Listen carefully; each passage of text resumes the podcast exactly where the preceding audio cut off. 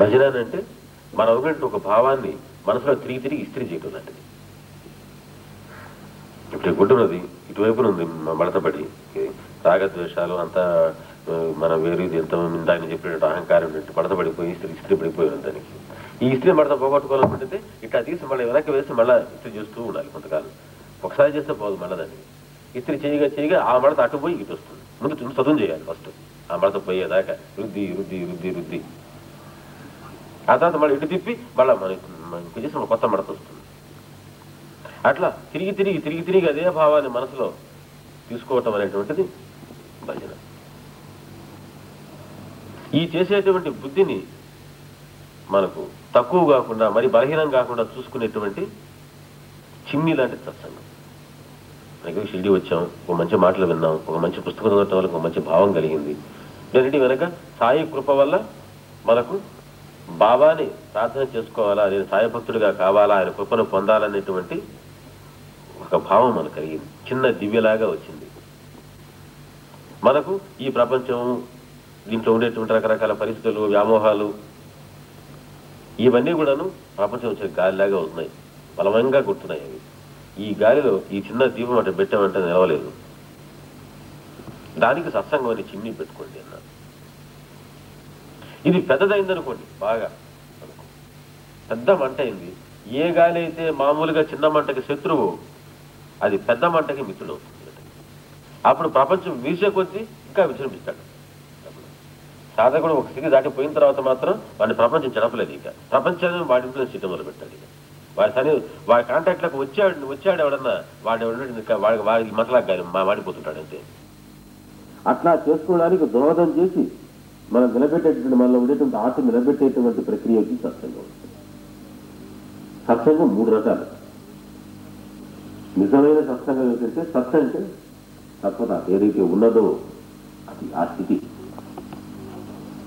దానితో సంగం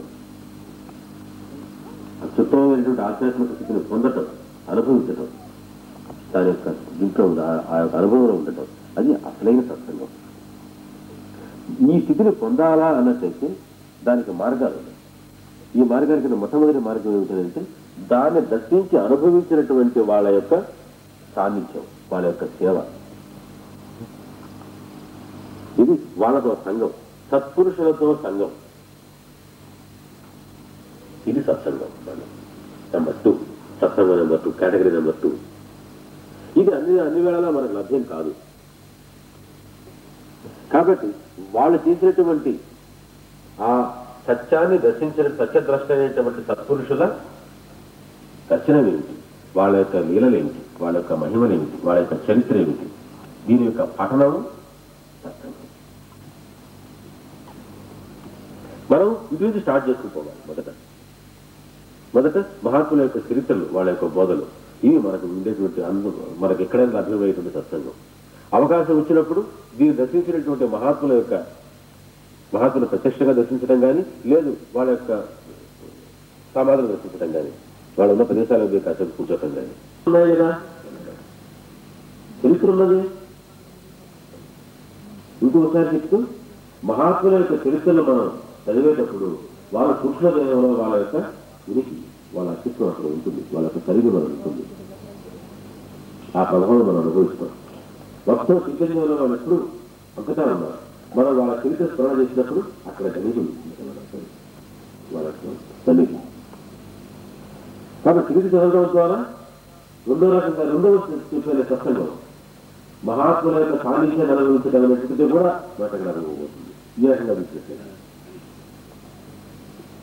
దాని ద్వారా మనకు సత్యమైన పదార్థాలు ఏమిటి? ఆ స్థితి ఏమిటి? దాన్ని పొందేందుకు నాకు గౌరవం చేస్తుంది ఆకర్షణగానే దాన్ని.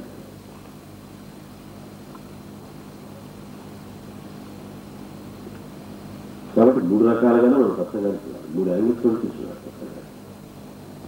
ఒకదానికి ఒకదానికి లింక్ అక్కడ మనం అటువంటి దృష్టితో అటువంటి అవగాహనతో మన చుట్టూ మనం తీసుకునేటువంటి సంఖ్య లాంటిది. సత్సంగం.